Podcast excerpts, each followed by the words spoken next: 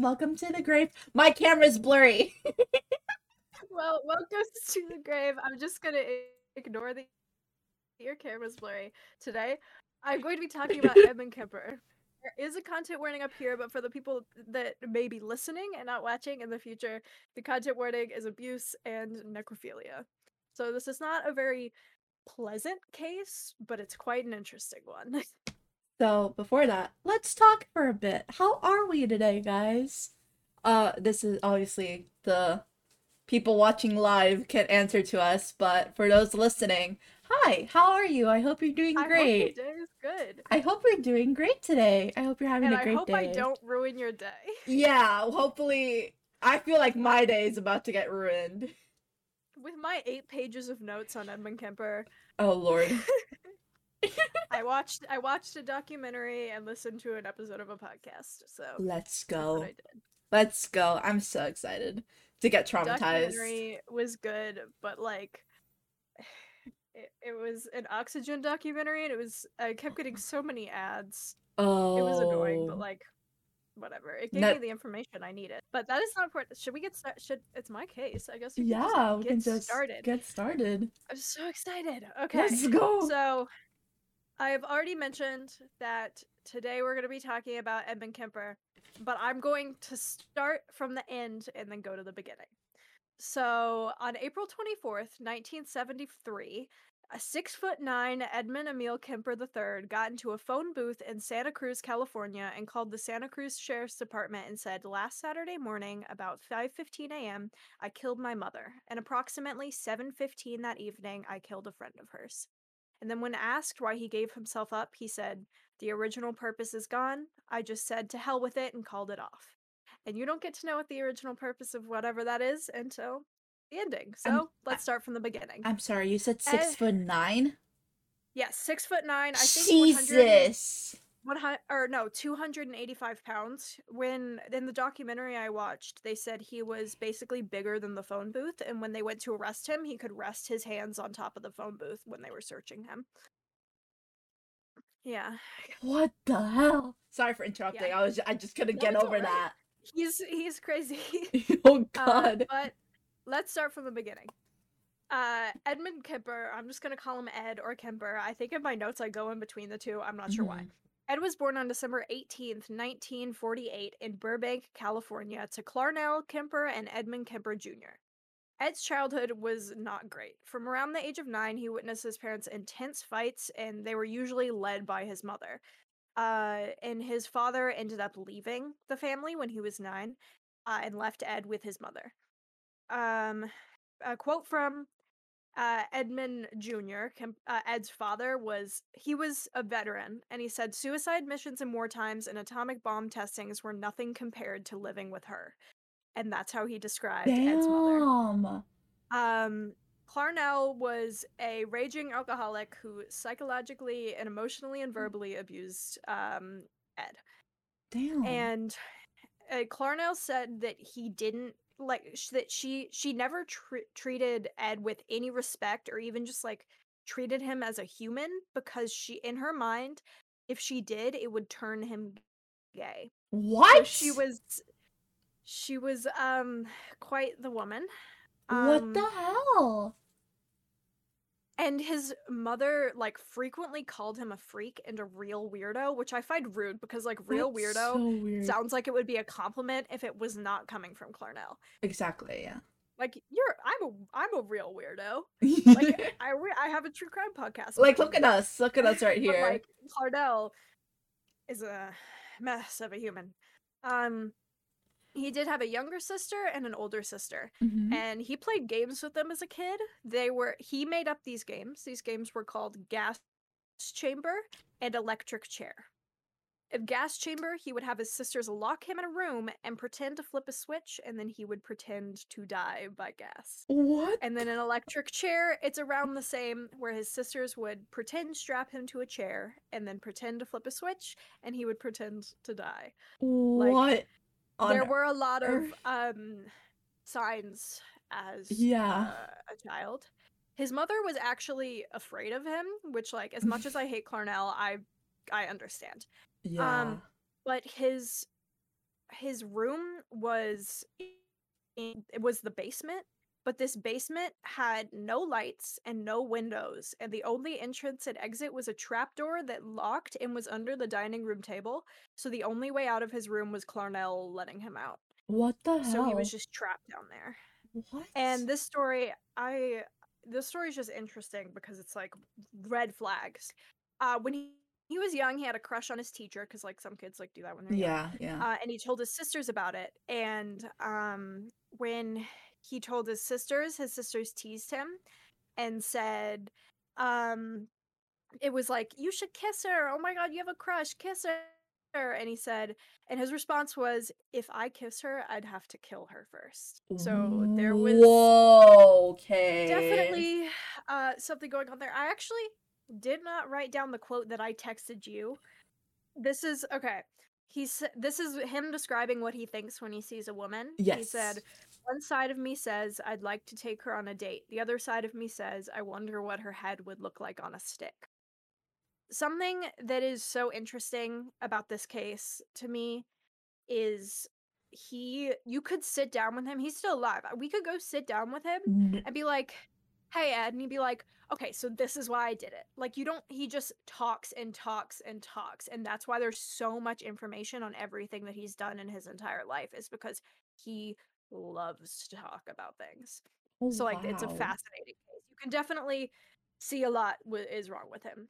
Um, but yeah. Um. Also, in his childhood, I have a lot of stuff on his childhood. Oh, Uh, good. he um his sister had a ton of dolls that she loved hmm and Ed started like taking them and like cutting off the heads and arms and legs of these dolls. Um but sadly I'm not going to go into it at all, but this is a trigger warning for animal cruelty. Oh no. Uh when he was around 10 years old, the family's cats and the neighborhood animals started to go missing oh. and I'm not going to get into the specifics of that because that's horrible, but that is a big like sign. Oh yeah, and also some uh somebody in my chat said didn't Ed have a high IQ? I did forget to mention that his IQ is 140, so he's like a brilliant Oh, wow. monster. I don't know why I don't have that in my notes, but like he's quite a conundrum. Um Jesus. but yeah, around the age of 15, he got tired of Clarnell's shit, which like I get. And he ran away to his father's house. Mhm. And I didn't write it was also in California, but in another place. I don't know why I didn't write down where it was. But um at this point his father had already remarried and had a stepkid. He allowed Oh. Ed to stay in his house for a small amount of time, but then they just decided he couldn't fit into his new family. oh which- no. Ed, I will say, I hate Ed Kemper, but you can feel bad for the kid and not for like the adult The adult, because yeah. like that's a he's had so much rejection in Mhm. his life so far, and that was another huge rejection. But after this, his father sent him to live with his paternal grandparents, Edmund the first Hmm. and Maud Kemper. Ed loved his grandfather, eh, which is weird because he is just a true fucking sociopath, but he clearly did care for his fa- his grandfather, which I find very interesting Yeah. but he hated his grandmother because Maud was very domineering and very controlling and reminded Ed of Mm. his mother, Clarnell. Ah. Um his grandfather ended up getting him a rifle as a present What the? and he I don't know, eh, they lived on a farm and it oh, was it, wa- it was like it was around like the 50s, 60s, so like that that that makes sense. but, yeah. Um, but he started shooting birds around the farm. Oh, and Lord. him and his um, grandma uh, got into a fight about that, and his and Maud took his gun. And I believe that this is the argument that led to what I'm about to get to next, but I'm not completely sure. Uh, dur- during either this argument or another argument, Ed ends up getting his gun and he shoots uh, his grandmother Maud in the back of the head and a couple times in the back. And I saw in like some sources that there were also like post I don't even I don't remember the scientific term like there were stab wounds after she had died. Post I don't mortem. why can't. Postmortem. Thank you. Postmortem Yeah. stab wounds to her, but I'm not completely sure because I heard it in a podcast, but I did not see it in the documentary, so I'm not quite sure. Mm, okay. Um, but then his grandfather, who was not home at the time, got home from grocery shopping, and Ed ended up shooting and killing him in the driveway because he didn't want his grandfather to see his dead wife, which is really oh. interesting because that shows some sort of remorse. Yeah. But then his reasoning for why he shot Maud was this is a quote I just wanted to see what it felt like to shoot grandma. What the So, like, there's two, you can tell how he feels about women. yes. Like, with his grandfather, he's like, I didn't want him to see his dead wife. But with his uh, grandmother, he's like, I just wanted to see how, like, if that. I I just want to see how it's like to shoot good old grandma. Oh Yeah, lord. He's.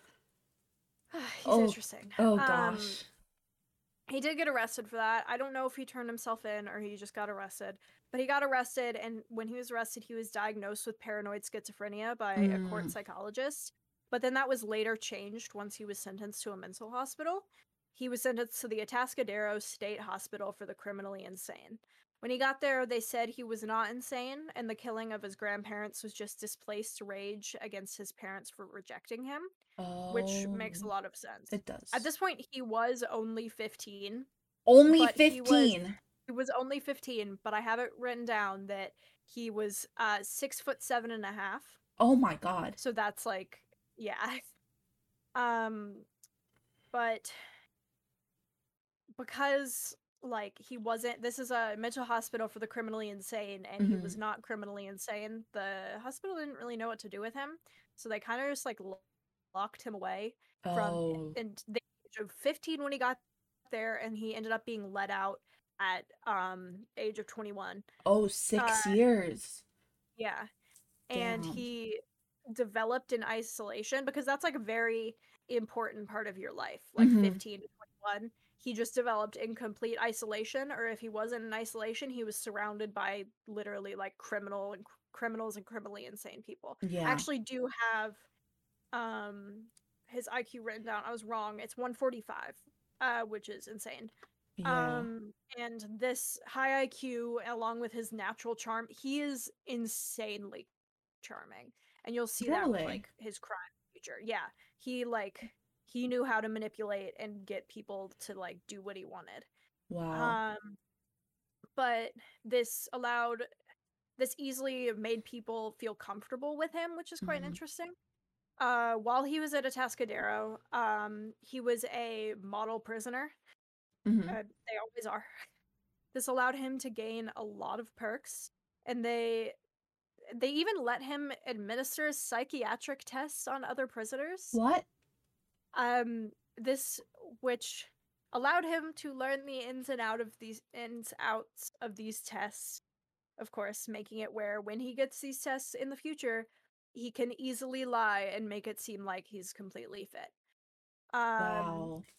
when he was released at 21 he the psychiatrist that uh, released him thought that he was no longer a threat to himself or others and that he Oh, had just boy. snapped um and against but though against all of the psychiatrists i like thoughts where they were like don't go back to your mother. When you get out of jail just like or prison or the mental hospital i don't remember which one is which. Mhm. anyways when you get out like cut off all contact with your mother because she is why you snapped. But then when he was paroled he was released back into the custody of his mother. Oh, come on. um but after being in the mental hospital from age 15 to 21 he just he didn't know how to fit in with people his age because he was just basically stunted at the age of 15 Mhm. though he was brilliant and very charming he doesn't know how to interact with people his age because he's always interacted with not really many people um but it also did not help that his mother was still constantly bullying him and saying things like um woman will never love you because you're a freak and Oh you're a real weirdo and like she was horrible to him um Even after he got enough- out? yeah Oh my god. she never stopped being horrible to him. But um weirdly enough, he ended up finding his like place by becoming friends with cops. What? Um, he actually wanted to be a police officer for a while, but the only and the only reason he could not become a police officer was he was too large because What? he was too tall and like too big, which is a lot. Um, for a while, he frequently he frequented a cop bar called the Jury Room, Mhm. which it sucks Ed Kemper went there, but I do have to say that's a great name for a cop, like a bar that cops frequent. is the Jury Room. Anyways, um, but he would even like when the co-ed killings uh, started, he would sit and talk to the officers about said killings without them having any idea that, that it was him. killer. Oh my god. what Um, what is it with police officers and not realizing that they're like interacting with a killer sometimes? I don't know. He was smart and charming. It's That- just crazy. That makes sense. But- yeah. Yeah. But um before his first or actually within 9 months of living his with his mother, he killed his first hitchhiker. He this was the 70s and mo- all of his victims except for the first two and the last two were hitchhikers. Mm.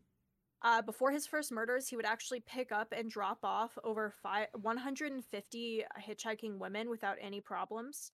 And he just did so so that he could meet people and learn how to talk to people his own age, especially women. Mm. Um, but then he started to put a gun in his car to build up to his first murder. And he called this buildup a fantastic passion, which, like, I wouldn't call it no. that, No. um at all. But then he did commit uh his first murder, uh well, first murders at the same time after an argument with his mother. You Oh. will notice that um every single time he uh kills somebody, it was directly after an argument with his mother. so the psychiatrist was right. His mother's one made him snap. Yep. And In police his officers first like mur- his in his first murder, he killed two girls. Their names were Marianne Pesce, she was 18, and, and Anita Luchessa, who was 18 as well. Uh, they were Fresno State University students, and this was on May 7th, 1972. Mhm. They were hitchhiking to Stanford University. He picked them up and he drove them into a deserted area and handcuffed Marianne and locked Anita in the trunk. Oh He boy. tried suffocating Marianne with uh, a bag, but she bit through the bag and fought extremely hard. Mm. Um, he ended up stabbing her because that was all that he could think of doing at the time, since the suffocation was not working. Mhm. Um, but and when she didn't like fall dead after the first stab, he was surprised because this is where like the 15 year old mindset comes Yeah. in. Surprised because you watch movies and somebody gets stabbed and they die. And they, and they immediately. die. Like, Yeah. He expected that to happen, but she fought back. And he said that stabbing her was actually extremely upsetting for him, weirdly. Not Hmm. because he felt remorseful, but because he was pissed off because of how long it was taking. Oh. And also, something weird was he he could have just like so this is sad to think about, but he could have just stabbed her heart and made it quicker. Yeah. But he said he didn't want to do that because his breast her breasts were there. And while murdering her, he brushed against her breast and um in the middle of it and apologized to her for accidentally touching her breast. So that's What? again where the 15 year old like remorse in like really random places. yeah Like, oh, Um, sorry I touched you there, but I'm not sorry for doing this to you. yeah Like, what it's, the fuck? He's quite an interesting person. Um, he ended up ending her life by cutting her throat ear to ear. Ooh. Which is horrifying. Um, Jesus.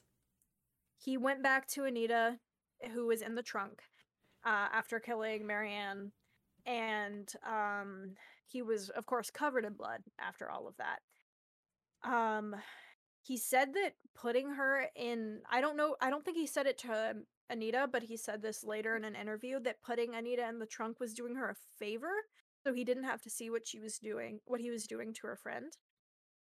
But then he said, when Anita asked about the blood, she he said this is so such a weird excuse to come up with. He said he had hit her friend in the nose and that's where all of the blood had come from and she needs to go check up on Mary uh, Marianne to see if her nose is okay. So he's clearly leading Mm-hmm.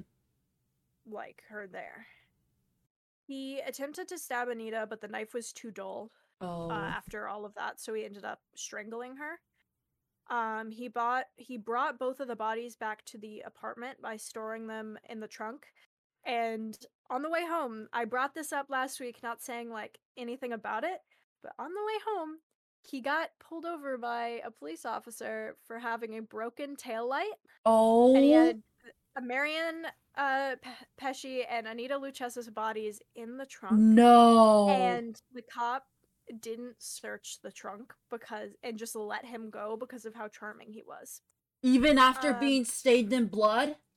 I don't know if he was covered in blood because that's like really weird, but it seems like yeah, he was probably still covered in blood. What But he the let him go. hell?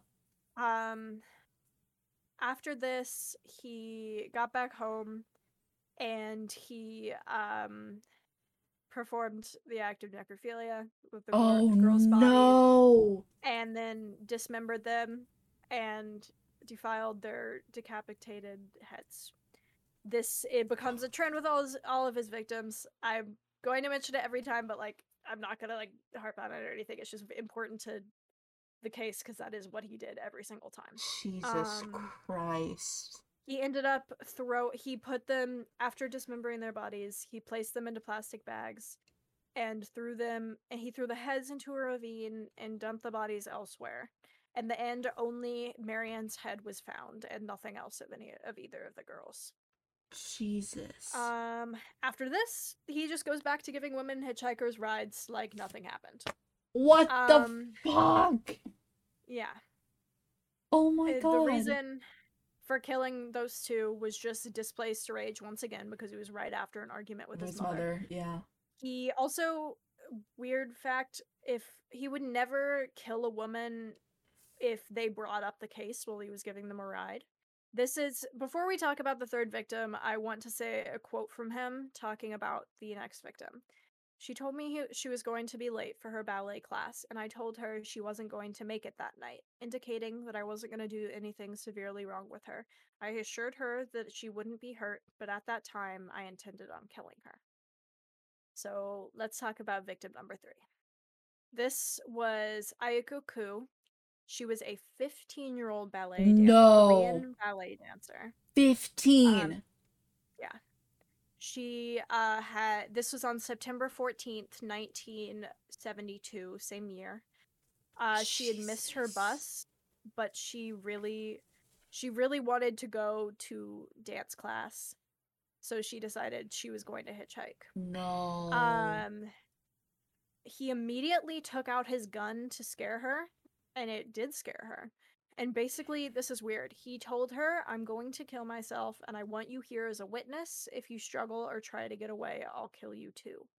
Which is really weird Mhm. because he had no. You could hear from the quote that I said beco- before this, like, he had just intended on killing her, and it's horrible. Mhm. Mhm. Um, he then, like he did with Marianne and Anita, uh, drove her to a deserted area.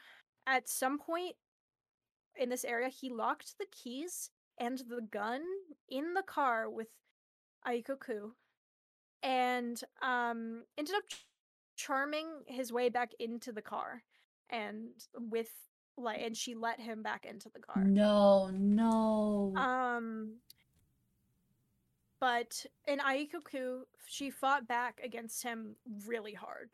She was 15 and he was, I believe, 31 oh at the time, gosh. But she fucking fought. And um but then he strangled her to death with her own scarf. Oh But no. this is something where the 15 year old comes back, and I'm not laughing at anything that's happening besides the fact that this is so fucking dumb.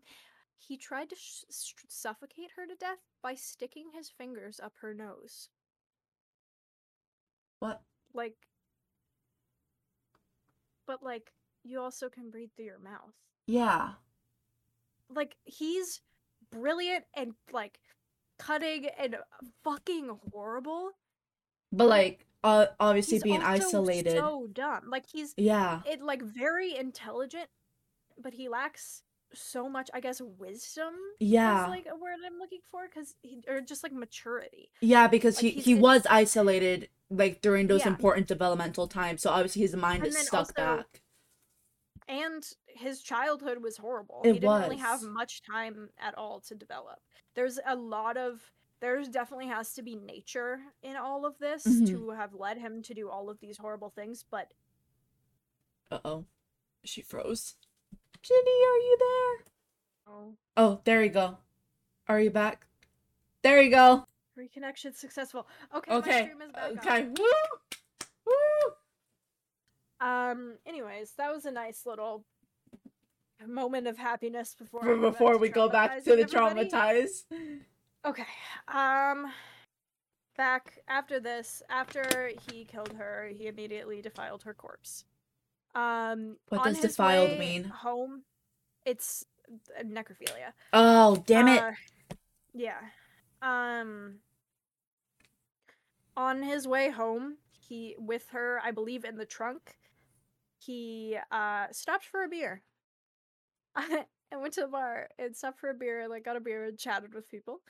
And then he got home and he dismembered her corpse and defiled it once again. Oh, Her body was actually never found. really? This shows another thing about how um he likes to talk because he we know all of this without even having her body. yeah. Um but also on the way of disposing of her decapitated head, he stopped on his scheduled court mandated mandated psychiatrist appointment. Oh And at that my appointment- god. At that appointment with her decapitated head in his trunk, he was officially deemed no longer to be a threat to himself or others. You're kidding me! While he had the decapitated head of Ayako Koo and a 15 year old girl who just wanted to go to ballet class in the trunk of his car parked outside. Oh my god. Is that how charming he was? That he could literally like get his way out of it and be like, yeah, I'm totally not a danger to society anymore. Has the body of a young girl in his trunk. Yeah. Remember also um he with the whole thing where uh he got to administer those psychiatric tests while at Oh, yeah, State right. prison, or a state mental hospital. He knows the How correct answers to Yeah. make him seem like sane. He is technically sane. I wouldn't say anything he's doing is sane, but like he's criminally sane. I just hope Um, that the people that are listening know if you can't see me, I am in disbelief and I am like throwing myself around my chair. Yeah, I was like that when I first found out about this case, but after listen like just as doing so much of this case for the past week, I'm just like ah, I'm just so done with it. It's so Anyway. frustrating. Yeah. Um at this point after 3 um hitchhiking uh hitchhikers from the same Santa Cruz area had gone missing, he the police started saying don't accept rides from strangers, Mhm. obviously. But this was the 70s, everybody, everybody was accepting rides from strangers. And look at us Um, now, Uber. Ooh, I didn't even think about that. Uber's better than hitchhiking. Anyways, um, at this point, like I said, police started saying do not accept rides from strangers. Mhm. Uh, but police were also saying do not, um, especially do not get in a car if uh, the car does not have a university sticker. I'm not quite sure why they said that. It was Mm. probably like the they know their staff, so like they know none of their staff would do this. Mm-hmm. But guess who had a university sticker? God? Damn it! Edmund Kemper. Uh, his mother worked at UC Santa Cruz, so Ah. he.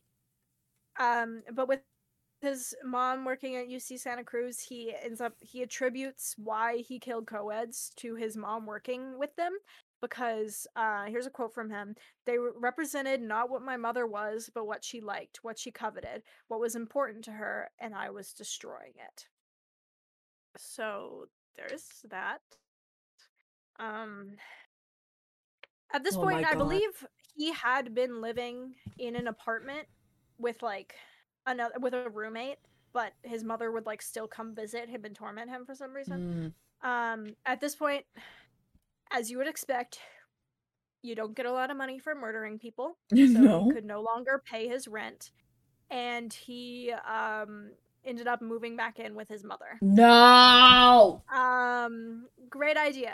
Lovely. At this point, I fucking hate this quote from him. He uh bought a 22 caliber pistol. Don't really know what that is, but that is what he bought.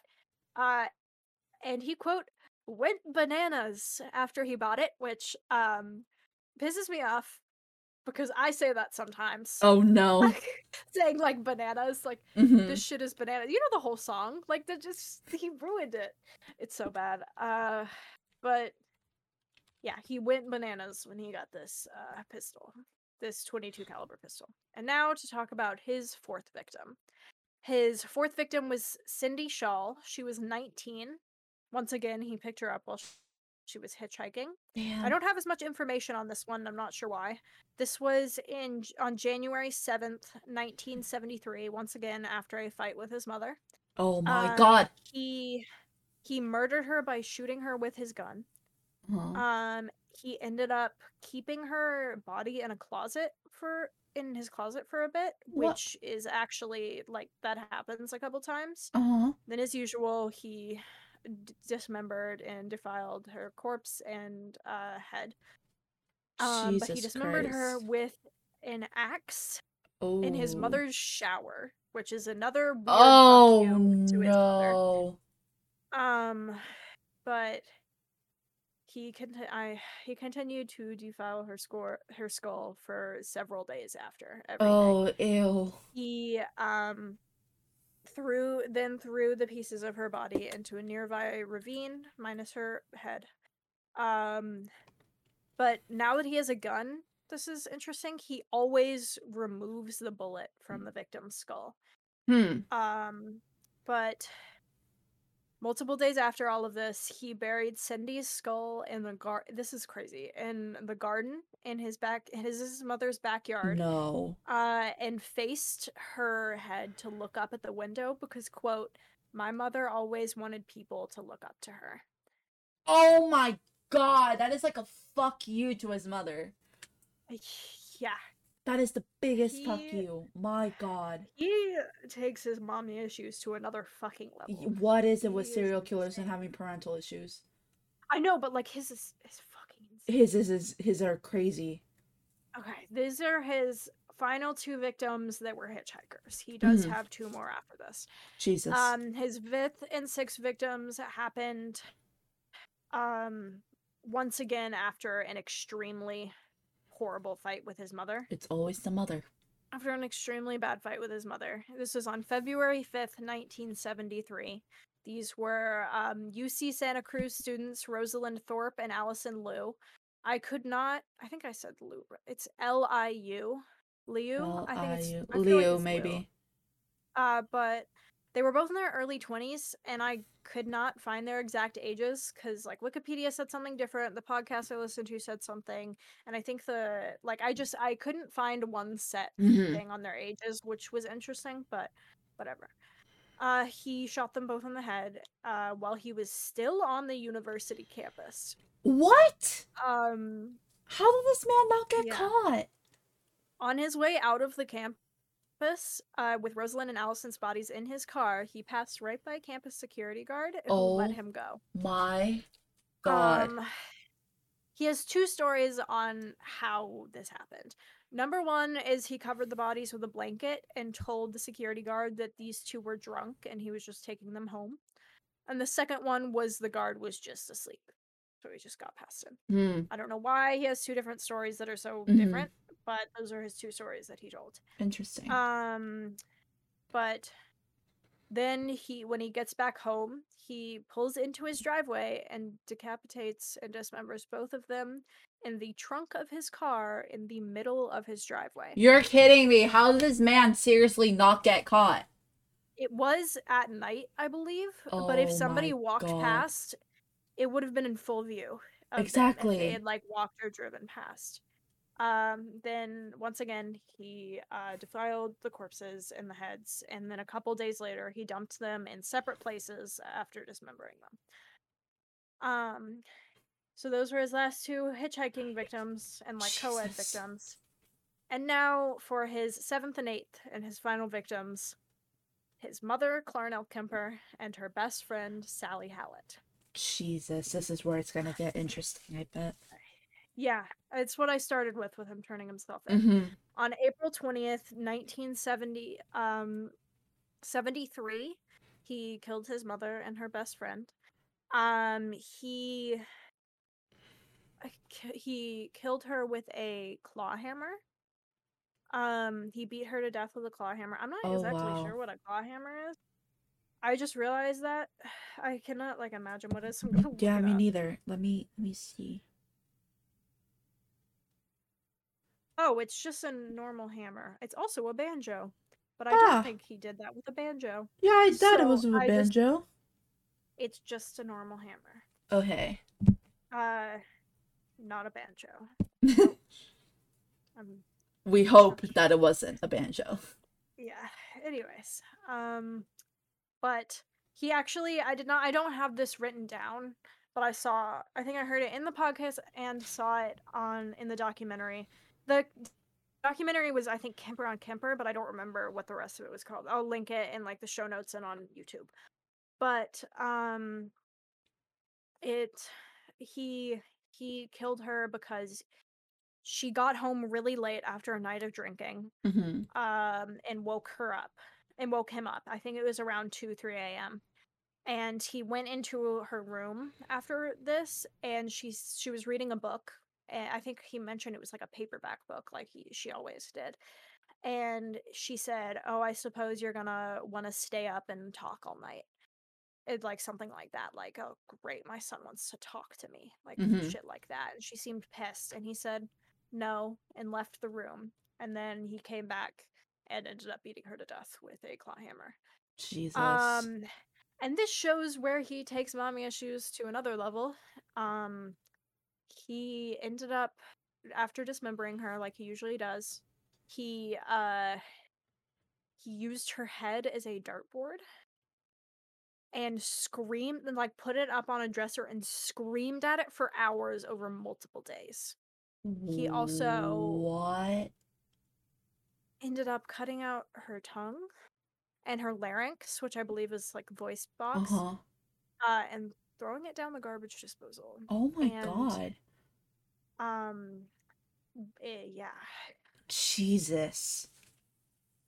and then and this is another quote from him. This is a common argument that they had between him, between them before she passed away. Of course, she would say, "For seven years, I have not had sex with a man because of you, my murderous son," which is interesting to me because she says "murderous son." I think it.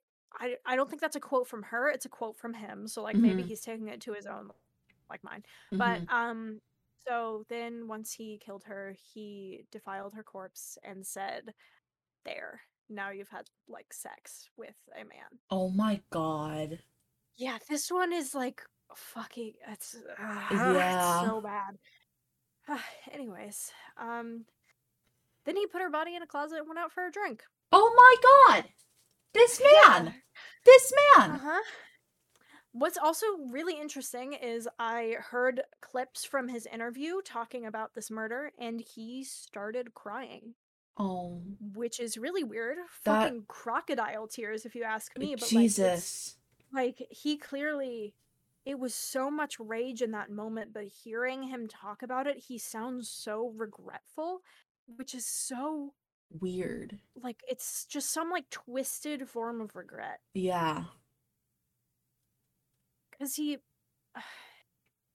because he also mentions he says i know i knew a week before she died that i was going to kill her Oh wow. like i get These people, their like brains are like fascinating but like terrifying at the same time. yeah that same day after he i guess came home from having a drink uh he called his mother's best friend 59 year old sally hallett i'm not quite sure how old clarnell was when she died i'm not sure why i don't have that written down but i do not uh and he called sally and asked her to come over for dinner once she got there, he almost immediately strangled her to death, dismembered her, wow. and once again defiled her corpse. Oh Um, and then after that, he stuffed her in a closet too.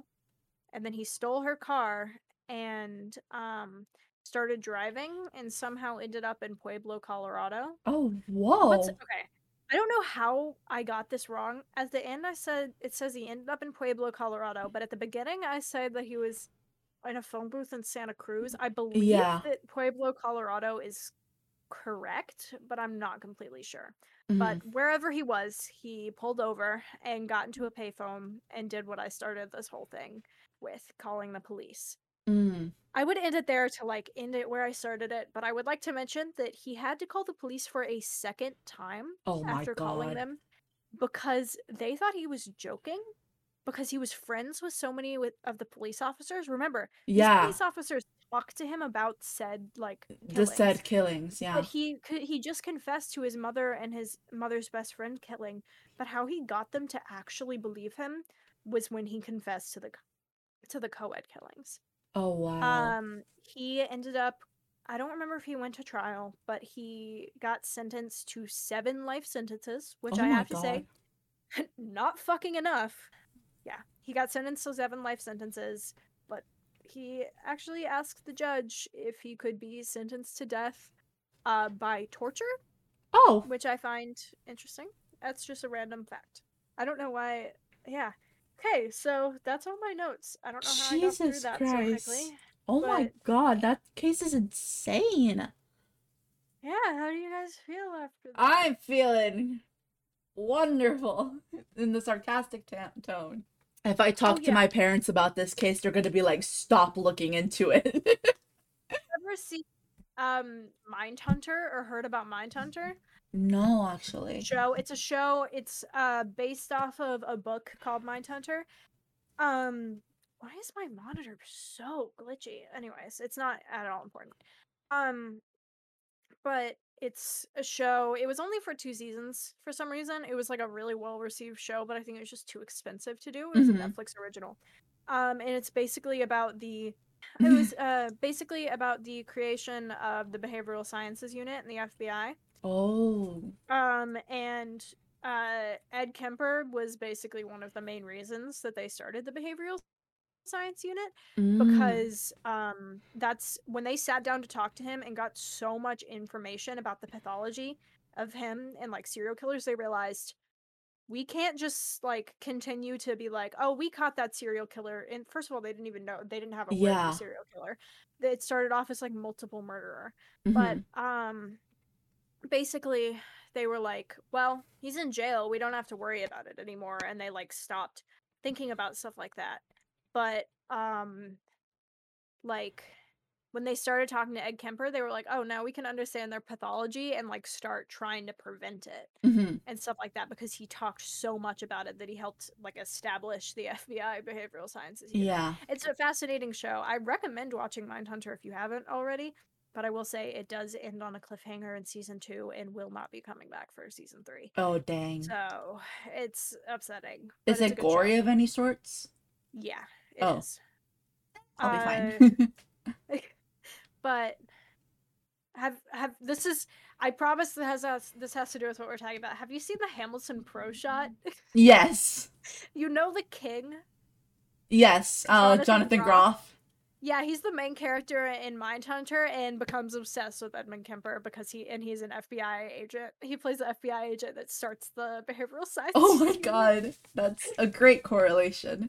Yeah, because I remember I was watching the pro shot and I was like, why does that guy look so familiar to me? And I looked it up, I was like, fucking Holden? Yeah. but yeah, Ed Kemper is fucking fascinating and Mhm. fucking terrifying. Terrifying. As much as his case fascinates me, I'm very glad that I'm done with researching that. Something. Why did my sister text me? Am being loud? This happened last week too. Your sister tex- texted you. It's my other sister. She's. This is really sweet. This is sweet. So we just talked about something traumatizing. Hey, hey, Evie, that's my real name. Uh, uh, so I do care if you're podcasting right now, but I know damn well you probably haven't eaten. I have. But uh, she said, so there's spam. Uh, there's spam and spam sushi in the fridge. You need to eat. I can bring you some up if you need. Oh, that's so So sweet. sweet. Anyways, she makes good spam sushi though. Anyways, Ooh. but we have I don't know what the fuck um listen notes is because I think it's only a website. Yeah, we got we got I got the email too, and I'm like Yeah. interesting, but we're Yeah, on I- there. We're oh you can't see it. There's an ad. Anyways, but there's our episode one of the Zodiac. I literally listened to our episode. How was it? I was like, damn, we're good. It's on YouTube. I promise our next this episode. Okay, so I'm just gonna say what I hope our schedule is gonna be. yes. I I will be saying we can hold this for like we can probably start holding this for like a week or two. But I start college very soon. I have start no school in 10 idea. days. Yeah, I'm but I'm about to move to a whole other state and Oh, live with in a dorm room with people that I have never met before. Oh, I know my like roommate, but like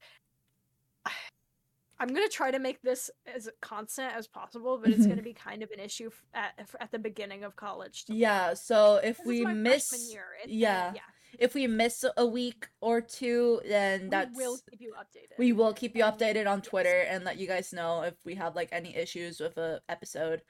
Um, we're gonna try to do like mini Spotify exclusive stuff.